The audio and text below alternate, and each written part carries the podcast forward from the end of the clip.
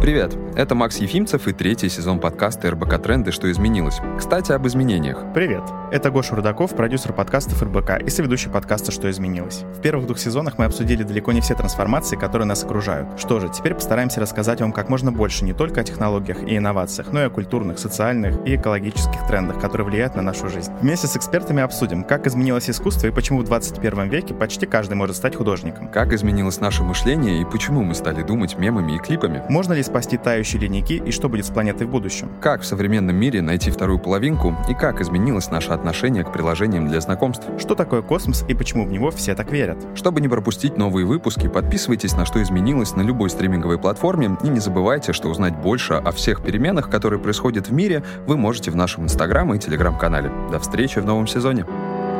thank you